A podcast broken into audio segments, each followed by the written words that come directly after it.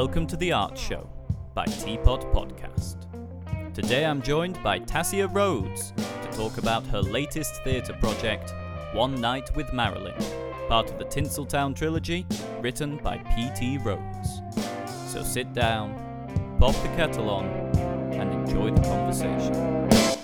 Hi, Tass. Hi, Milo. How's it going? Not too shabby, not too shabby. Mm, Man. What you brew? Me brew, it's a Tetley tea, mine. What's yours? Uh, I'm on Moroccan mint Ooh, today. fancy. Moroccan mint. What's in your teapot? well, it's uh, my teapot's quite minty. Ooh. Yeah. Look at you being all fancy. Fancy pants tea. Got to stick to the classic Tetley. Oh, I. Bit Tetley. caffeine. Oh, I.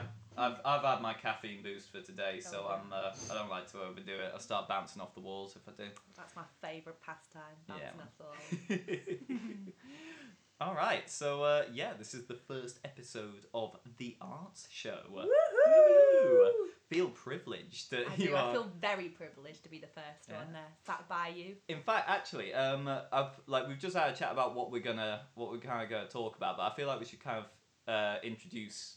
Uh, well, you introduce yourself a bit, and Okay. then like we could talk a little bit about kind of how we know each other. Yeah, that's Um, fine. Yeah. All right. Um, my name's Tassia Rhodes. I um, have just graduated from Rose Bruford College last September uh, on a course called European Theatre Arts, which is a fabulous course. Um, it's like half academic, kind of writing, and half kind of devising theatre, learning how to kind of make your own theatre and survive in the industry, which has been uh, helpful. Uh, considering this whole current climate, but you know, uh, it's always skills to have. Um, yeah, and I moved back here in September, back to the north, which has been fun. Um, before that, I went to Manchester College, and that's how I met this shining star. Yeah, yeah. So we both went to um, to the Manchester College and did acting, and then yeah, like you say, you went off to Rose Bruford, I went off to East Fifteen, and now here we are back in the homeland. Back in uh, reality, hey? Yeah, man. Which is uh, great fun. Oh, I isn't it just? okay, so why don't you tell us a little bit about uh, about your latest project? My latest project. Yeah. Um, Well, so when I graduated, I got speaking to a author called his well his re- writer name's called P.T. Rose, um, and he started writing a series of plays called the Tinseltown trilogy. Um, one of which, the last one, is called One Night with Marilyn. The two before that were called, well, part one was called Three Nights and Two Welshmen. Part two is called Hollywoodland, and part three is One Night with Marilyn. So altogether, they're called the Tinseltown trilogy. And I got speaking to him about his third part three, um, One Night with Marilyn. okay. Uh, Can I just ask, like, how how did you kind of like how did you come to start talking to him? How did that that kind of meeting start? So I was I put myself forward to audition for one of the roles. I think it was of one of the orderlies, orderly Fletcher, I think it was, um, and also the younger Marilyn. So I uh, put myself for an audition for that on Mandy. And then I got told because obviously the whole coronavirus situation to purchase the play, read the play, get familiar with the play for the audition.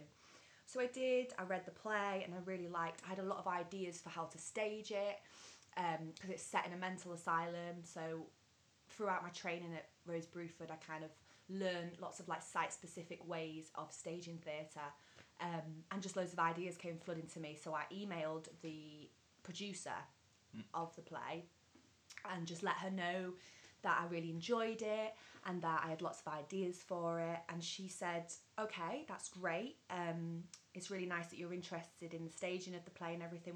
I'm going to give you the writer's email." So she gave me his email. I emailed him, and we just got talking at that point. And he said, um, "Just add me on Facebook, and we can talk a little bit easier on there." So I added him on Facebook and we talked for about three hours that night about all different ideas and how I was like, oh, it would be really fun to stage it in the round because it's like a closed in mental asylum kind of feeling. Um, and then, yeah, by about a week later, we were just talking Um, I told him like obviously what my background was. I'd just graduated from European Theatre Arts, and he was like, "I really like your ideas. Um, so would you like to help me be the creative director?" And then he, I was like, "Yeah, of course, that would be amazing." Um, and then about three or four days later, he offered me the role of creative director. Um, Straight into creative director out of cre- drama school. Yeah. yeah. And then after that, I just started working with him. We had a few Zoom calls.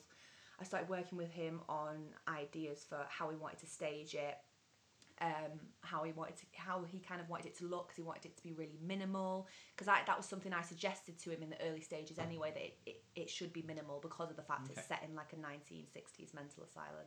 Yeah, and that's a pretty minimal setting, Yeah, isn't it? Like, minimal. not a lot of decoration going on there. No.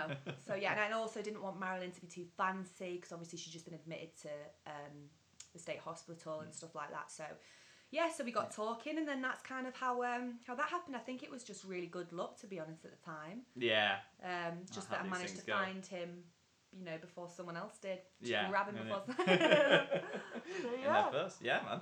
All right. Well, uh, yeah. I mean, do you want to tell us a bit about um, uh, kind of like the, I guess the artistry of the play, kind of like uh, you know, because this is obviously like this isn't the the glitzy, glamorous Marilyn that we kind of like immediately comes to mind, is it? This is No. Marilyn at her the lowest kind of point in her life. Yeah. Um, and also the um, you know you could talk a little bit about the things to do with like the casting and this that the other Yeah. that I know you mentioned.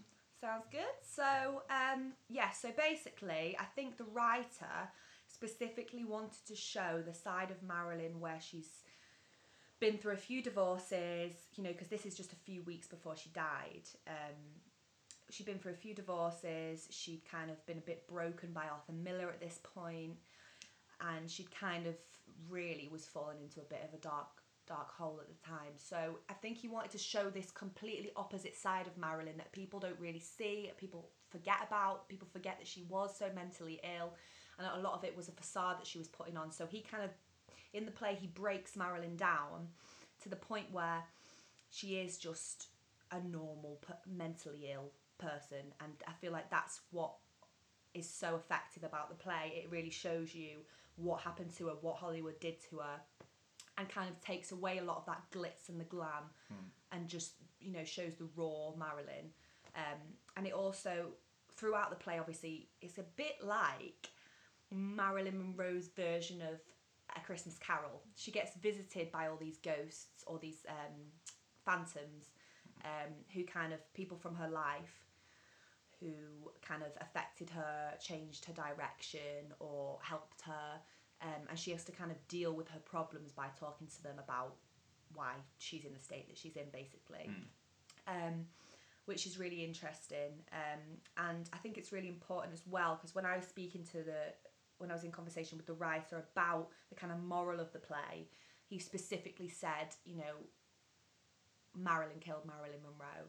And he's very big on that and very set on that, you know, because a lot of people Okay. think the controversy behind, obviously, was she injected with the whole Kennedy Well, brothers? yeah, because she was involved with uh, with Kennedy, and there's all the you know questions about how um, about how the Kennedys died, and Yeah. then she died under mysterious circumstances. Yeah. Is that, the other. Yeah. It's a bit sketchy, that whole thing, really, isn't it? Oh yeah, I mean all American politics from Yeah. from uh, you know the sort of fifties onwards gets very very sketchy very quickly. Um, It does, yeah. And and to be fair, I mean, obviously, before I met PT Rose, I did have a little bit of suspicion that maybe she was assassinated. Hmm. Only because throughout, like, there's so many documentaries about her death. Like, obviously, it's Marilyn Monroe. Um, and everyone has different opinions on it. But I remember watching one specifically a few years ago that mentioned that there was a small hole in her left arm, um, like a, an injection Mm. kind of hole, and that was a bit sketchy to me. But again, at the end of the day, how do you prove that? And you know, they never ever came to any conclusion about it. Mm. Um, and to be honest, with how mentally ill she was and how even physically ill she was taking so many tablets, and it is understandable that she did overdose and she died that way. Yeah, it's So- it, yeah, it's two kind of equally viable possibilities there, isn't it? Yeah, but, But- throughout the play, he kind of makes it clear that he that Marilyn Monroe killed Marilyn Monroe, Yeah. and a lot of people do when asked about who killed her. I think it's Joe DiMaggio, the baseball player who was with her for a bit. because she kept quite a good relationship with him after they divorced. Um, but he said, you know, when he was asked who killed Marilyn Monroe, he just says Marilyn Monroe killed Marilyn Monroe, and quite a few mm. people say that. So, and they knew her quite well. And to be honest with you, you know, after all them years of being used and abused by Hollywood, I mean, Yeah. it's got to take a toll on you. So that's like his, the writer's main kind of perspective is that she she killed herself, and you could kind Yeah. of see that throughout the play, and that she's slowly unraveling Yeah. and just getting worse and worse, and is screaming, and yeah, it gets Sure.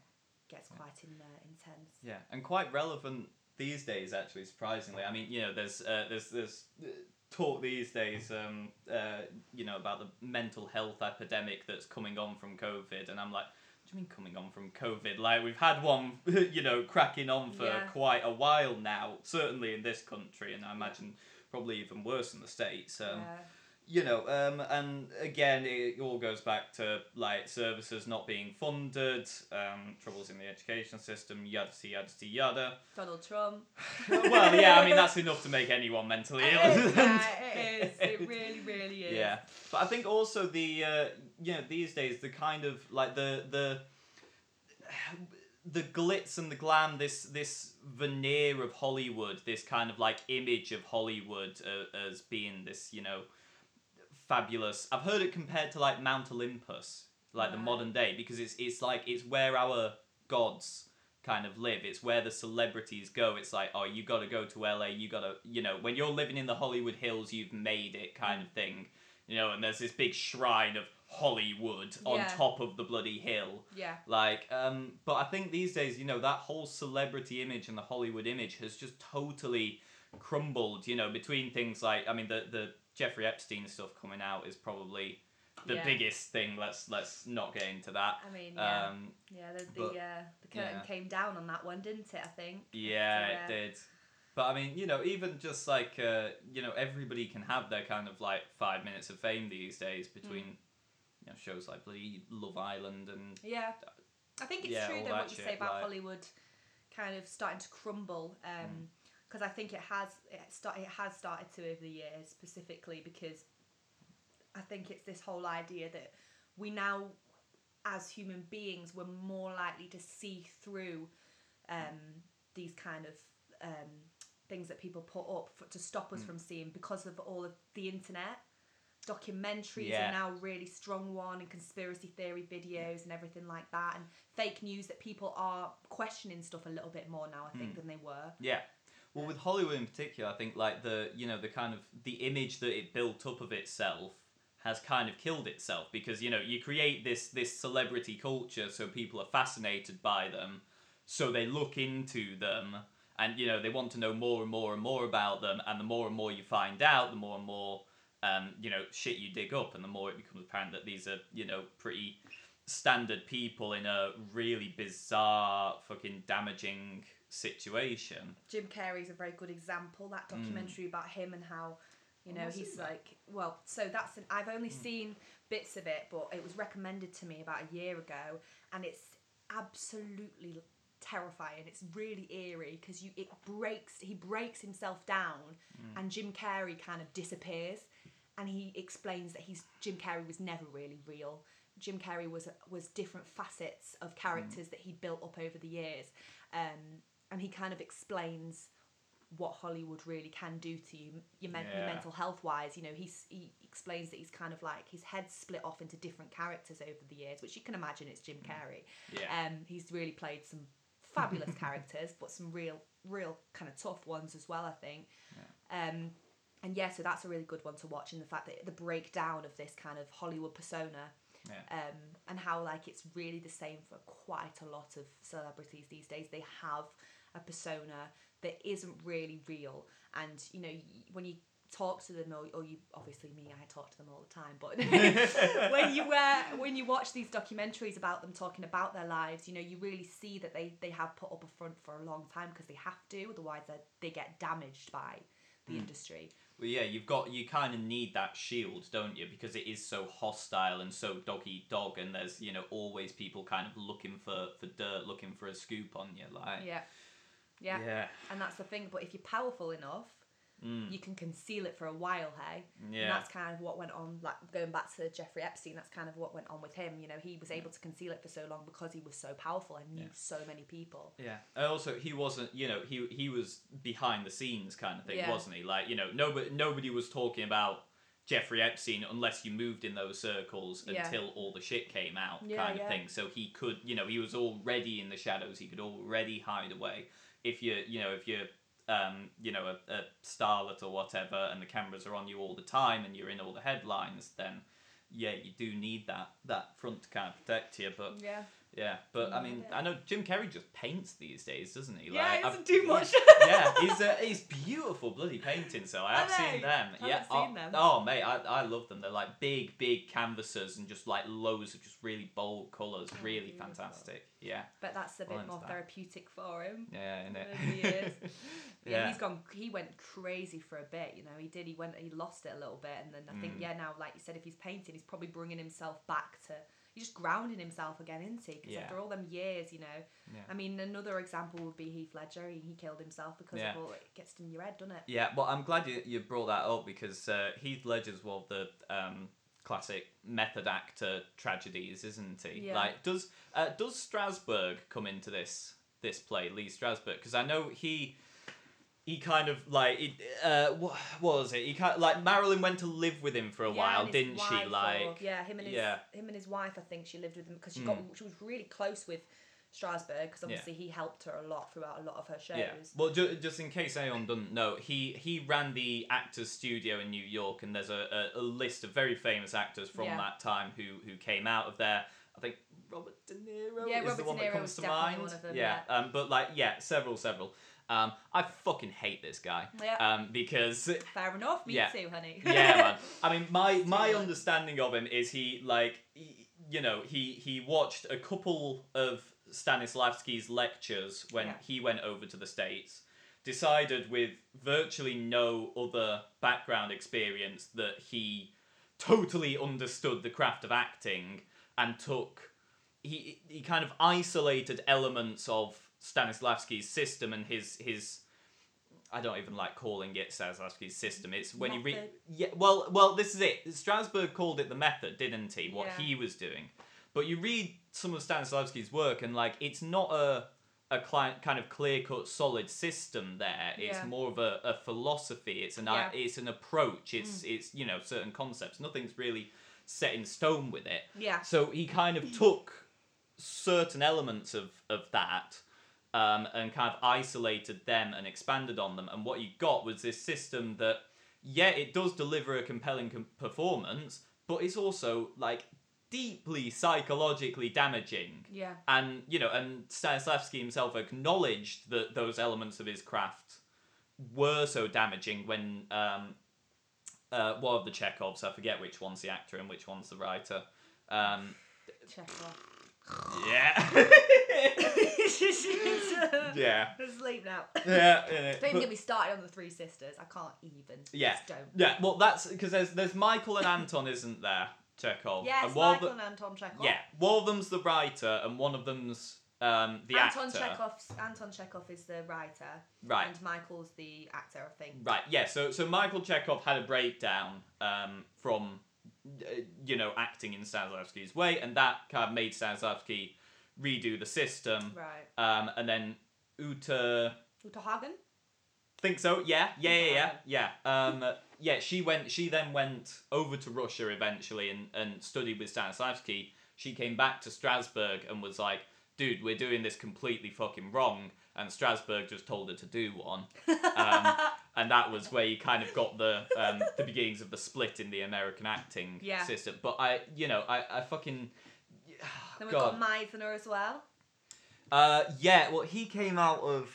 Oh, where the fuck is he from? He, uh, didn't, he didn't really follow much of Stanislavski's stuff, did he? He kind of created his own kind of yeah, I practice. if if I remember rightly, I don't know if he was taught by Stanislavski or if he came a bit after. I to Yeah. say he came a bit after, but he he definitely like his stuff was like a deliberate reaction Yeah. to Stanislavski's work because Sta- Stanislavski's stuff it, it tends to be very very in your head. It's all Yeah. very like imagination and conceptualizing and stuff, and then Meisner's stuff is very like. Um, Repetition, working with the actor, a lot more physical, isn't it? yeah, yeah, yeah. It's starting with the physicality, with the movement and shit like that, and then working back from that. Yeah. Like, um, but yeah. So we've gone a, a, a right tangent. there. Yeah, yeah, yeah. Um, so anyway, we're, we're in agreement that Strasberg's a dick. Yeah. Um, does he turn up in the play? So, not. He doesn't turn on Oh. the play, and that's something that I questioned him about a little bit. Mm. Um, when because there's specific characters I wondered why they weren't in there, um, and he said that specifically, I think the long and short of it is play's not long enough to fit all of these characters in, and secondly, I think Strasberg's relationship with Marilyn was very, very kind of it was behind a veil. It was very secretive, Mm. and like the stuff that he did with her was quite like personal. He did a lot of like personal training with her because he, I mean, for God's sake, she lived with him like Yeah. his wife. Um, but yeah, no, he's he doesn't turn up in the play. Funnily enough, it's Okay. mainly the people that turn up in the play are all her either past partners or family members. A big Okay, part cool. of it that t- like a big a big part of the play is Gladys, who who was her biological mother, Mm. and kind of how getting to like nitty gritty of how kind of Marilyn became Yeah. Marilyn Monroe because of all of this mental health that was originally in her family in the first place. Like she had a lot of mental health problems ingrained in the family. Right. Um, okay. And it's kind of getting he want. I think his main aim is really showing how it happened, show, showing how she got to the point that she did, Hmm. That she had to be admitted to hospital, because it wasn't Yeah. a mental asylum. It was a um, it was a state hospital that she got admitted to.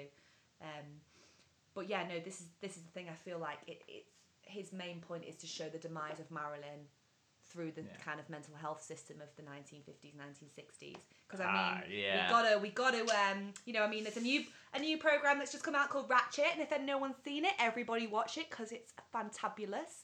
It's um, by Ryan Murphy, same person who directed and created American Horror Story oh, okay. and that's kind of very similar style to what we want to go for in the theatre production of One Night with Marilyn.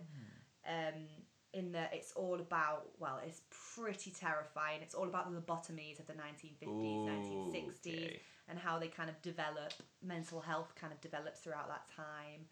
Um, but Sarah Paulson's in it, and we all love Sarah Paulson because she's amazing. Um, but yeah, no, it's um, that's a big thing at the moment, kind of 1950s, 1960s mental health. And I was watching a little docu- not documentary, like a little video about it the other day, and it was all of the actors from Ratched talking about the way that women are perceived in like 1940s to 1950s dramas and how Ah. they're kind of how Ryan Murphy specifically wanted to kind of change that the way that they're kind of seen as really naive and sweet and very they're very they're played Yeah, as like the- the, diner girl you know Yeah, and yeah. they just completely changed that Nurse Ratched is based on the film One Flew Over the Cuckoo's Nest Yeah. um, and that's a really really good Mm. good one to watch and it's kind of yeah that's kind of what I'm the vibe I'm going for with One Night with Marilyn Okay. um, cool. as a creative director Yeah, man. well, on that, um, do you want to tell us a little bit about the the casting ideas Casting. for it? Yes, so PT Rose um, has been doing his PhD, and he does it. In, he's do he's focusing on non-traditional casting types. So uh, the play has been translated into about I think at the moment I think don't quote me on this, but it's over ten different languages, and so he's got translators from all over the world to translate the play because he wants to have the first Pakistani Marilyn Monroe, the first Black Marilyn Monroe, and the list goes on So th- there's going to be multiple actresses playing. in different countries. Ah, yeah, because okay. obviously. Oh, right, yeah, because it's been translated Yeah. into a lot of different languages, hasn't it? Yeah, so he wants to focus specifically on non-traditional casting types, Hmm. which I think is really interesting. Um, and obviously for each country that it's um, performed in, it will completely change the Yeah. different kinds of actors Hmm. playing it, which I think is really nice because obviously Marilyn Monroe. As soon as you think Marilyn Monroe, you're obviously going to choose a white kind of middle class, kind of beautiful. porcelain skin, porcelain blonde, skin, yeah, like, very kind of little, like- you know, kind of look, very doll-like face. you know, Yeah, you got to remember Marilyn had a lot of plastic surgery um, Oh, as well. She had a that. nose done and she had like bits done. I think she had a chin done as well and stuff Mm. like that. So she had quite a lot. I mean, she had a nose done quite early on because obviously when she started modelling, Mm. everyone was a bit like, eh, sort this out a little bit. So yeah, so um, no, so that's something that I'm really passionate about um, in regards to the play. Um, and we were in discussions, obviously coronavirus, but we were in discussions about um, putting forward a play in Turkey, um, where PT wanted me to go over there um, and discuss ideas with the director about a Turkish Marilyn, um, which would have been great, which hopefully will happen at some yeah, point. yeah, yeah. Um, well but yeah, it's it's it's interesting that he's putting these ideas forward, and obviously he's got a lot of background information to back it up because of you know he's doing his PhD about it. But yeah, it's just it's nice um, to see someone kind of pushing that non-traditional casting type out there a bit because I think a lot of people, you know, are a bit kind of not scared but a bit reluctant to do that kind of stuff because of obviously you know we have certain ideas of certain characters or certain people that we're in um, you know the media or whatever and we, we see them in a specific way so therefore we cast them in a specific way. But you know for example and juliet was a musical that came out that i saw about six months ago. No it's probably about a year ago now jesus. Um, in manchester when it was touring and they had their first black uh, juliet okay. which was she was sensational, the best Juliet I've ever seen in my life, and I've seen Romeo and Juliet a few times. Um, and I feel like it's kind of we're starting to come towards the fact that we don't have to cast people as they are seen by the media or as they are seen by the public. We can kind of turn things on their heads a little bit now and not take things as they are, you know, Yeah, man. which Well- I think's interesting. Yeah, well, it's a. I mean, it's a really interesting kind of contradiction um, in in the the theatre world, particularly that like you know tends to be very you know liberal and diverse and lots of people here and this that the other. But the industry is inherently discriminatory Yeah. because you are you know you're cast based on your your casting type. It's on your your appearance and how you look, and that you know to a large part determines what roles you know you as an actor can get and uh, you know in film that doesn't seem to be going away. It seems to be more that there are you know there are more films being made that um, you know a more diverse cast Yeah, would work for. Yeah. but in theatre it seems like we have you know we kind of have the option um, a bit more Yeah. to uh, you know to explore different casting types and you know I mean uh, Shakespeare seems to be the testing ground for it always like you know you just talked about the um, you know Black Juliet and uh, the you know Maxine Peake pay, played Hamlet yeah, that was it. yeah, Yeah, not that long ago, Yeah. you know. So that, you know, I mean, my, my, my thing with that is like we're all that bloody bored of Shakespeare that the only way we can keep it interesting is by, you know, reinventing it a bit. yeah. But um, but yeah, I think that is I think that is very cool, and it's something that is unique to um to theatre that we seem to have that kind of leeway with it, and it seems like a really good yeah. uh, good thing to explore. Like We can with the theatre, I think, because a lot of films, TV, we take them more as as not real, but closer to reality yeah, than Hmm. absolutely. we do theatre. Yeah. Because theatre's not really set in present time, is it? Theatre can be set in all different Hmm. times and all different dimensions and everything. We can flip things on its head, turn it back to the past, and it's a bit of a back to the future situation. Yeah. But with film and TV, I feel like it's a lot more. Um, you know, directional, and it's beginning, middle, and end. It's a lot more kind of I think it kind of it come it comes down to the medium quite a bit more. It's like with with with film, it's like you know the the the camera is kind of like the audience's eye, and it you always want to feel like you're in a you know the closest approximation to reality as you can get Yeah. with film. Um, but with theatre, um, you know, it's you you can have the most realistic sets, like it, this, that, the other. You're never going to get away from the fact that there's an audience sat in a, in the same room as the actors, Yeah. and it's all happening together. So you know, we we should be exploring more diverse styles and forms, and you know, and we always have. Um, but you know, the the naturalism thing.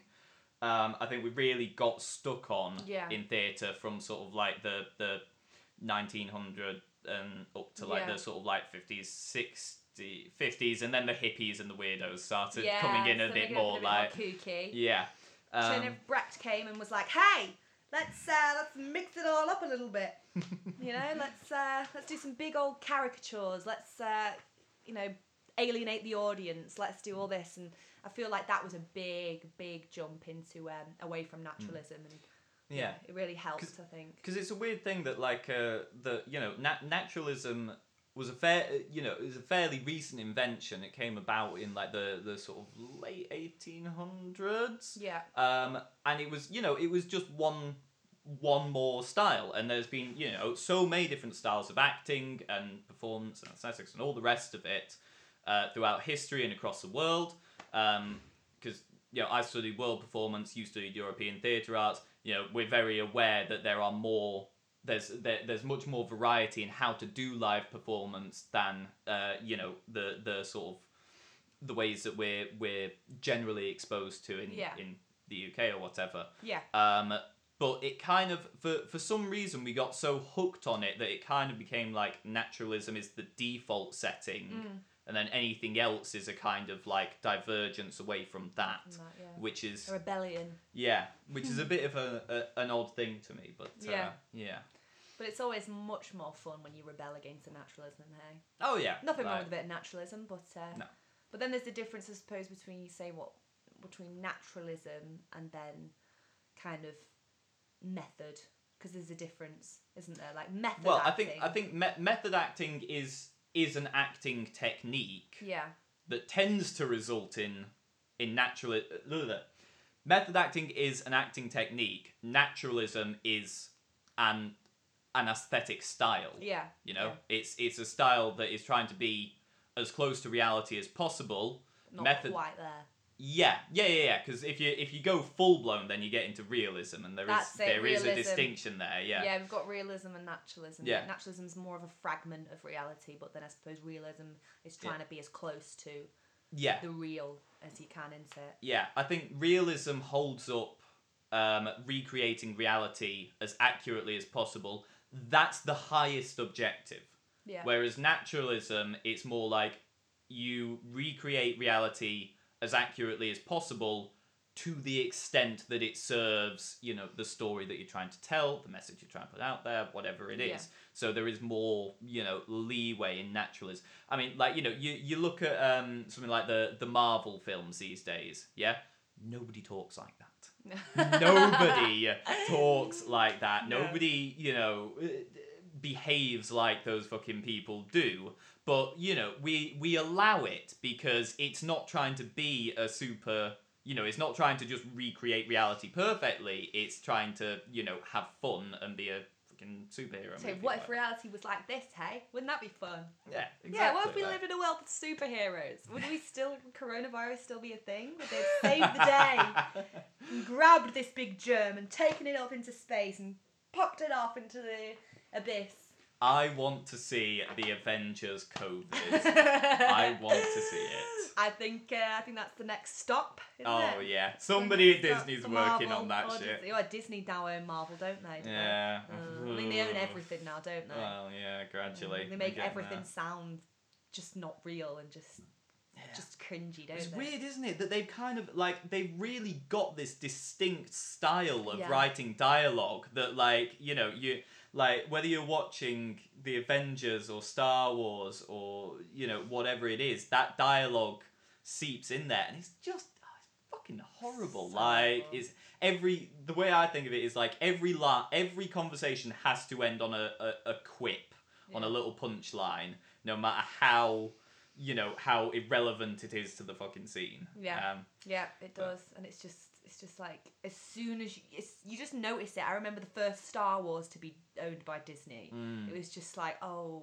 shit, you know, this Yeah. is uh, this is just so embarrassingly cringy. And Yeah. just the way they talk to each other, it's like oh, and then all the like they just oh everything just becomes this ugh, Yeah. just it's- gross. I bet the Star Wars, like. like the hardcore Star Wars fans, were like, no, no, The the, hard- last thing I had in this world, and you took it, Disney. Well, I mean, the hardcore Star Wars fans are just the most abused fan base Yeah. in history. I think, really like are. you know, we've had we've had nine films, and we can only agree that three of them are good.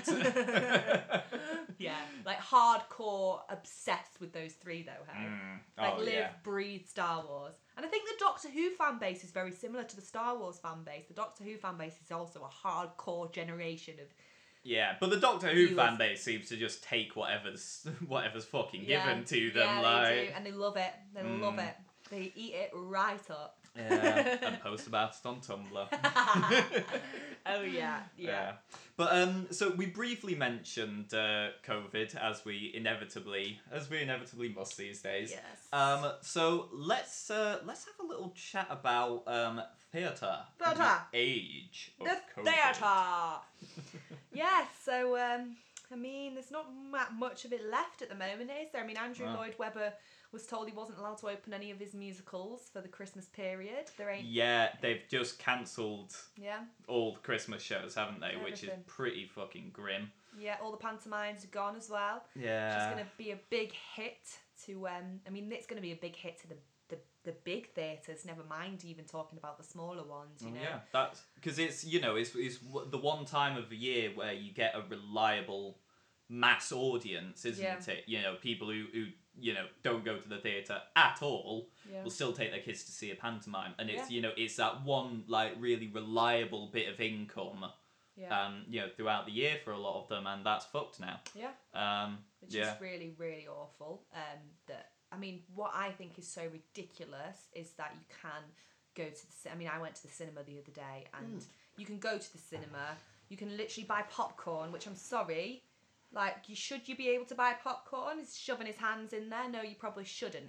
But you can do all of that but you can't go to the theatre really.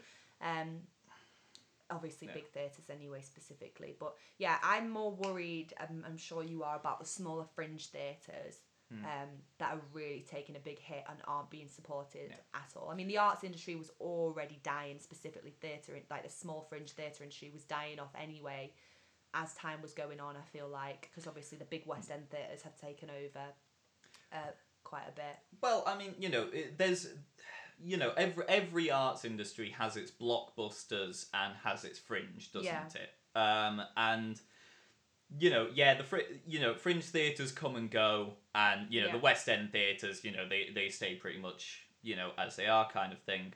Mm. Um, I mean, I think I'm not. I'm not as worried as perhaps I as a lot of people are. Yeah. Um, for for the reason that art has always thrived under restrictions, you know, Mhm. and it you know it never dies. It takes hits, it Yeah. bounces back, and I think if you look at how how theatre has been going for you know the past few years, what people have been getting really excited about, immersive stuff, site specific stuff, yeah. Festivals uh, an interesting one music festivals um, you Yeah. know have really been expanding out because there's so many music festivals now it's not enough to just have a good lineup of of acts. You know they're actually uh, wanting to, to to provide more entertainment more of an experience and you know the success of things like boomtown has has really shown that that works. So um, i guess my point is that the kind of the old model of um, you know you need a dedicated theatre building to Yeah. put on shows that was kind of falling out of favor anyway Yeah. and i think this has been you know the last thing to boot it out the door yeah i wish it hadn't because i mean you know if you at the it's end of the day winter and it's getting cold Well, yeah i mean that's the trouble we have in this country that it's fucking hard to run Yeah. outdoor performances Yeah. most of the year yeah but um, you know, and and to be honest, like my my thing is once you once you've got bars and restaurants open, yeah then you know you're not in fucking lockdown. Yeah. You know, like people are people are mixing with Yeah. their mouths unmasked. yeah Anyway, you know, in a theatre, you can all fucking sit down with a mask on your face. yeah exactly You know, and keep your hands to yourself. yeah Wipe the fucking seats down afterwards, and you know, I don't see what the, the um, issue is. yeah, what the issue would be. Um, I completely agree. I Yeah. think I think that's that's yeah, completely Mm. fair enough. It's not really fair that we're one of the last industries to that's going to be able to open. I think Mm. it's definitely going to be one of the last. Well, the yeah, and the weird thing about it is that like, you know, they they obviously, the music industry as well. You know, musical Well, like yeah. shows and stuff. That's a big one because obviously that's a mass mass audience. I mean, way bigger than theatre. Oh, God, yeah, yeah. huge. I mean, I was supposed to be going off on a tangent here, but I was supposed to be going to see the Pussycat Dolls in um, October, but. Yeah, they've uh, rescheduled like four times. Like they're now apparently Hmm. rescheduling for May, and I'm like, all right, girls, let's see how that goes for you, because I don't think that's gonna happen. Um, yeah, I, I think it's gonna be a while before we can get a big, big mass audience together. But like you Mm. said, like looking down them different avenues of site-specific work is a big one, Hmm. an immersive theatre. But unfortunately, we don't have the weather on our side. And we can't predict the weather, and you Mm. know what the English are like. We don't like sitting in rain, um, but what are you on about? We sit in rain all the bloody time. even like, like it. It wants to sit and watch a show in rain. You know, I'm like, oh Yeah. god, yeah, it's going frizzy. But yeah, no, it's um, Mm. you know, something specifically. I think a lot of people are working on, especially in different countries. You know, looking at doing theatre in parks Mm. and like in different places that are known that have historical value that can kind of go and alongside the play or go alongside the piece or go on, performance art is a big one that's coming back as well I think um he is my reaction to performance art. Yeah. Um, but yeah, and people like Marina Abramovich who created this whole performance art sector, made it all, um, made it kind of what do you call it? Made it, what's the word when when something's popular? Mainstream. Ah, she kind right, of made yeah, it yeah. mainstream, didn't she? And made it kind of kooky but mainstream at the same time. I, I, I mean, I wouldn't, I wouldn't class performance art as mainstream personally, but I yeah. mean, like- Marina Abramovich is pretty mainstream now. Like, although she's been she's been like accused of so many conspiracies. Um, oh, she's just a fucking like a vampire and stuff. People think she's a vampire. I'm like, yeah, I wouldn't be surprised if she was a vampire. To be honest, look at her; she's terrifying. Oh yeah. Yeah. man. Anyway, so yeah, so Hmm. I feel like it's it's really important for everyone to start thinking about them, and I'm sure everyone is like thinking about all of them site specific things and things that they can do Hmm. in the arts industry um, in order to pursue like their creativity Hmm. without having to, you know, apply to Yeah. push on a show at a theatre. Yeah. Um, one th- one thing that um that I've been trying to get going and I've just it's just not happened. It's just like knockback after knockback kind of thing. Is um is performances in pubs and bars.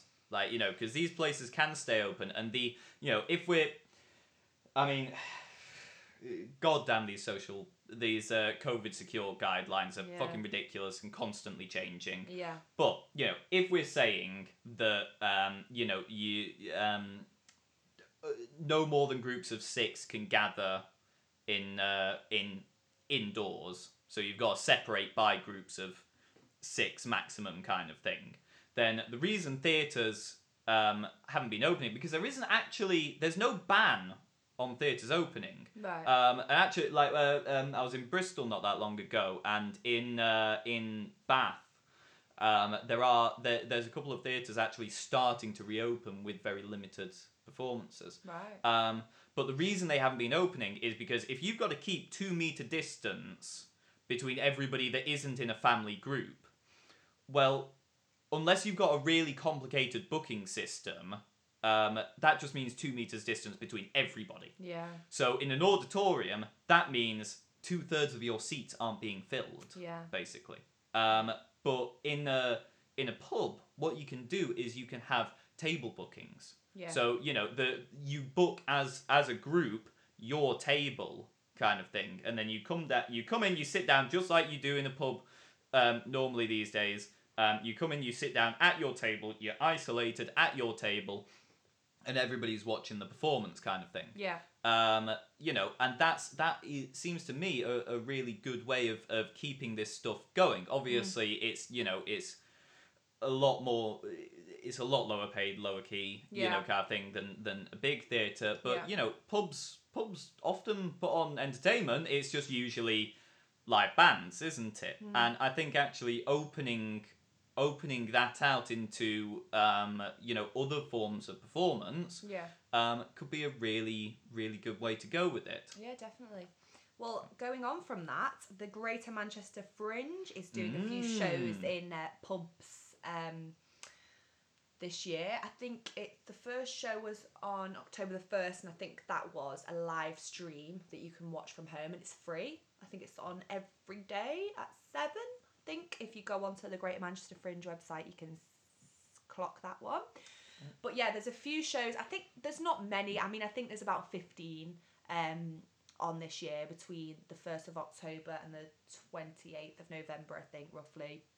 Um, but yeah, these I think it's the King's Arms is Okay. what the, uh, one of the pubs that's quite theatrical and they have quite a few shows on there usually around about this time. I think they used to again. I'm not sure what the date was, but I think every month they used to have like a, a scratchy night kind of thing, scratch night Oh, yeah. where they had um, performers, creatives come in and share bits of their work um, in the pub, uh, which I think is an excellent idea. And yeah, I think it's I think the Greater Manchester Fringe has always kind of been quite heavy on um, pubs and bars. Yeah, kind of well, there's shows. there's so many bloody venues Yeah. part of that fringe. Like you know, I, I I had a look at it a couple of years ago, and their their list is yeah, just massive, and it's you know lots and lots of yeah small venues and pubs and this that the other alongside you know the the dedicated theatres and stuff. yeah. So that's always worth um, a little gander. We're gonna go and hit up a few of them if we can, aren't we, Milo? Absolutely. Um, but yes, so there's one specifically that I think looks really good called Killer Queen. Mm. And there's also uh, Mr. Dusty Rose's Ghost Stories. It's on at Antwerp Mansion, which sounds a bit kooky and fun for a Saturday night. Oh, aye. Um, so yeah, it's just I think it's just really important, and I'm it's it makes me really happy to see that there is still a few kind of creatives trying to break through them barriers of COVID and, and trying to still make some form of art, Yeah. even if they're not making a living out of it, which is very bloody hard to do Yeah. anyway, despite COVID. Yeah. Um, you know, it's something a lot of us love to do, and that's why we do it. It's not because we get paid hundreds of pounds for each show, because that's not really usually the case, um, unless you, you know performing in a big theatre. It's because we love to do it, and like you said before, I think it's really important to mention again that art does thrive hmm. um, with boundaries, and it's kind of like that rebellion against them boundaries and that kind of unf- like the unfairness of it hmm. that really pushes art to be created because you know art in a vacuum basically isn't you know a big thing. And i think hmm. we are in a bit of a vacuum at the moment. Yeah.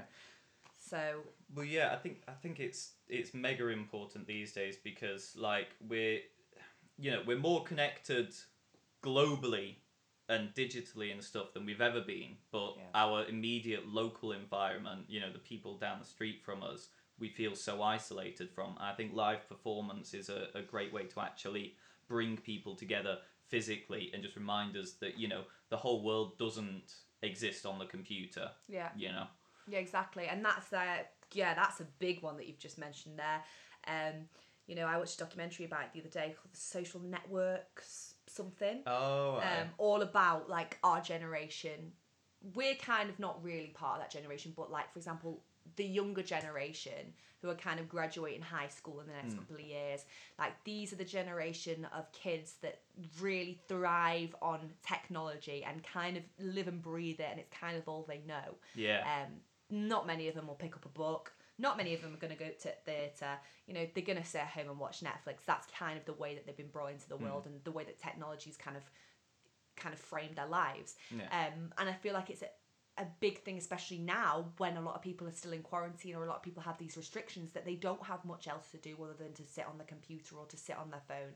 Um, and it's kind of scary because these these kind of companies, you know, Facebook, Instagram, Twitter, uh, Pinterest, and the list mm. goes on, actually now have software, and I'm sure everyone probably knows about this, that actually dictates and f- and kind of like pushes you into a certain direction or a certain way of mm. thinking or a certain way of voting for a certain president or a certain prime minister or a certain party and that's what's kind of scary these days because these kids are mm. not growing up with their own opinions. They're growing up with framed and pushed kind of an- analogies analogies analogies of like who they should be and it's scary it's really scary Yeah, it is. Yeah. Well, you know, I mean, all you know, all of these things they are at the at the end of the day, they are designed to make you addicted to advertising, and it's done in such a way that it can be manipulated by vested interests. You know, Facebook sends all of the data on everyone on it to the U.S. government to Yeah. yeah the NSA.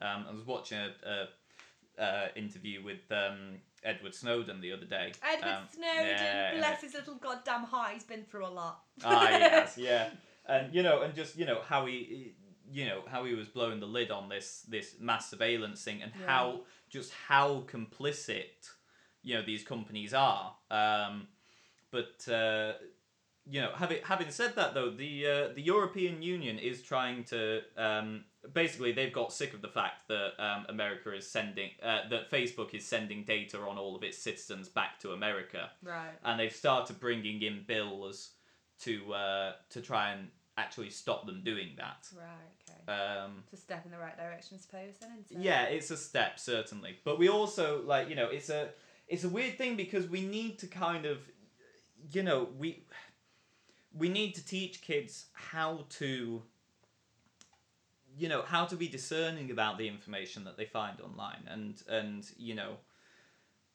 um, and how to how to think for themselves and how to process this just this bombardment of information Yeah. that isn't you know it isn't random. It's being fed to you deliberately to make you you know behave in a certain way whether that's buy a certain product or vote for a certain person.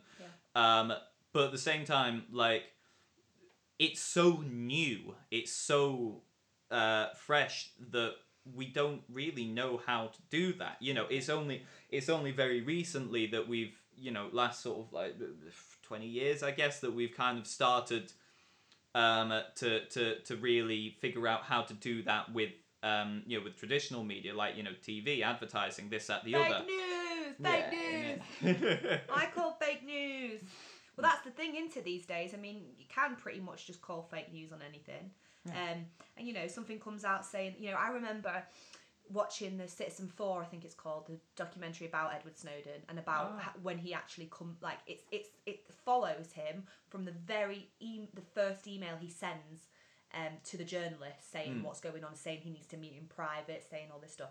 So it follows him from then to when eventually he has to um, go and hide, Yeah. basically. And there's one specific thing he says, and it just it's very normalized, and this is kind of what scared me, how normal it kind of was for him. That he said that on his lunch break, he'd just be eating a sandwich and he'd just log on to the surveillance and he'd just watch all of these um, like drones just going round um, and like following people, and he'd just watch them. He'd just sit there eating his sandwich, just watching all these drones, just following different people all over the world. And he's like, yeah, it was normal for me. It was just like, you know, just on my lunch break, something to watch. And then he's like, it actually came into my head after I kind Mm. of broke free from that, how normalized it had become that this, you know, these drones are literally following people that apparently he said some of them, he said he was sure like were just normal people, you know?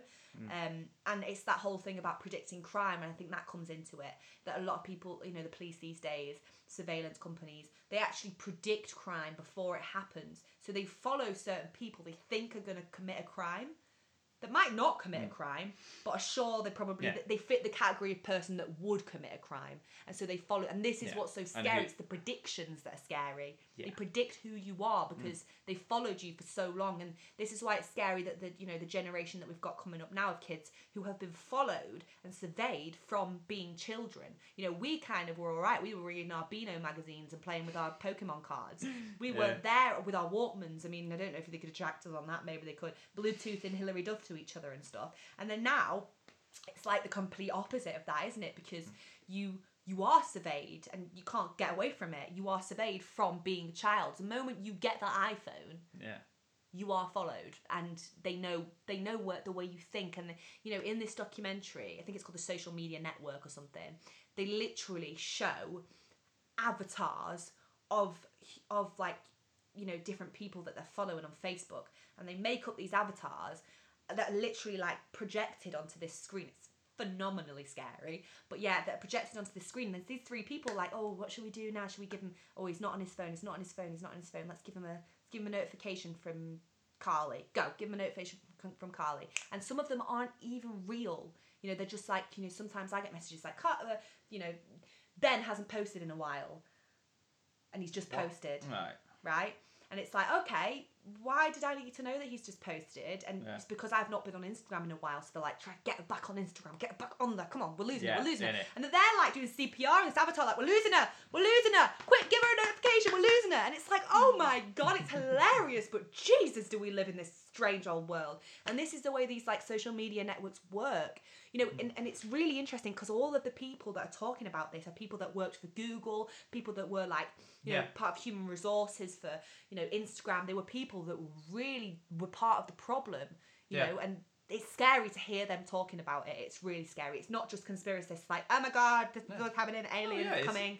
Yeah, you it's the people on the inside because you know you you've got to remember most most of these people are you know I mean aside from the the psychopathic Mark Zuckerbergs of the world, like Yeah. most of them are pretty like you know artsy liberal Silicon Valley types who you know uh, who have a, a some kind of uh, like social conscience Yeah. and they've got into this thinking that you know oh this is a fantastic new technology that's going to really connect people and and unite us and uh, allow us to make real positive change in the world and then you know the the National Security Agency of America comes in, and Yeah. you know all the the corporations come in, and this that the other, and uh, you know it, it becomes very clear to them that actually you know these tools are being misused, Yeah. totally misused and mismanaged by.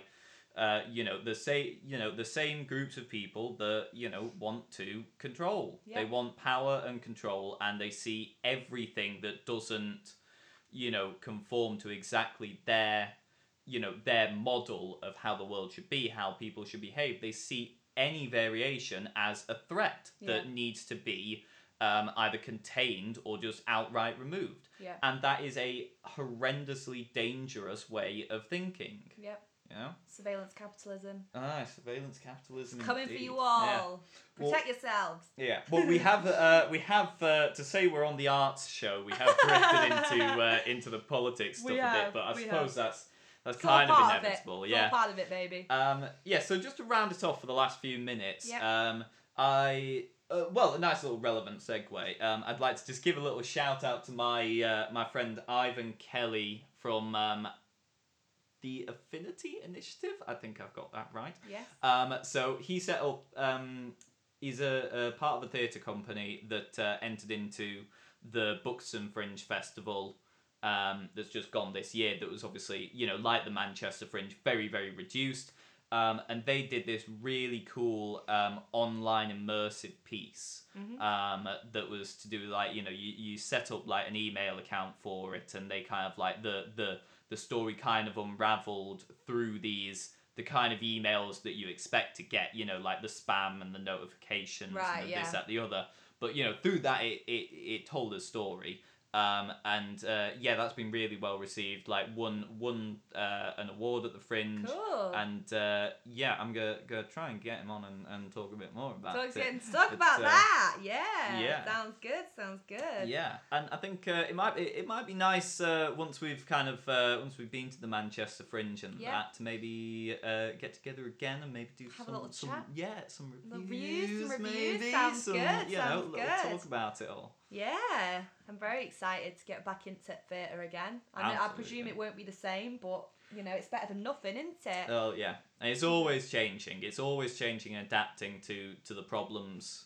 you know, of the time. And I think that's I think that's what we've got to remember. That you know, I think for you know, um, a lot a, a lot of art and theatre is just trying to make something pretty that makes money, and we forget that you know it does have an impact, and you know, particularly live performance, you know, getting people physically in a room together, all focused on the same thing that is physically happening in real time in front of them. It's powerful. It is extremely powerful. Yeah. Especially during current climate like this, Yeah. when people aren't in a room together very often, Absolutely. yeah. um, and need, you know, you know, and they are, are just on their phones looking at the news, and you know, to, to just be able to just watch something Mm. with, you know, a community of people together and learn, either learn or at least take something away, is yeah, really, really powerful, and I think it's really important, even even more so now than it ever has been. Absolutely. Um, and like you said, art is created very well and with boundaries. So let's hope. Uh, let's hope it is. So there's lots of fun art. Ah. Woohoo!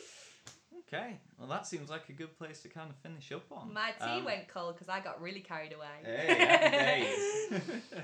Yeah. yeah. we've gone for just under an hour, so that's good. Yeah. Um, yeah, and we'll leave it there. So thank you very much, Tass. Thank you very much, uh, Milo. yeah. As always, it's great to be in your company. Oh, and you, dear. Um, uh, do you have uh, any, any last words? Shall we remind people where they can find stuff on the Manchester Fringe, or maybe if they want to Yeah. find anything more about um, the Night with Marilyn, any of that stuff you want to plug? If you want to know more about One Night with Marilyn by PT Rose, there is a Facebook page.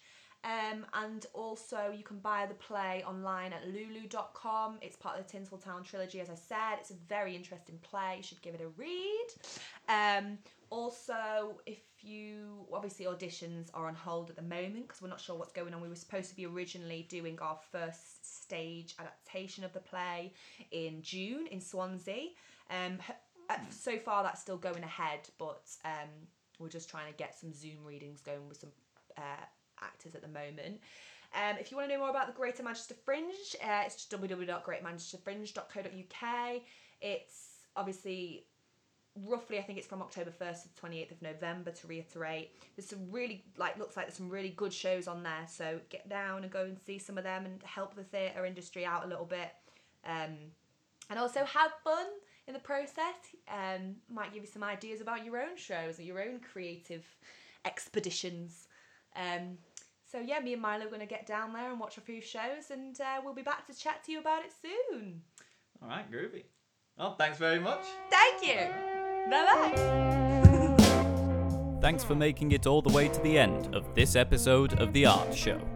In the next few weeks, all being well, we'll have some reviews and analysis from the Manchester Fringe.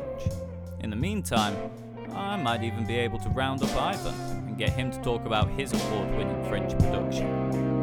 Till then, take it easy, folks.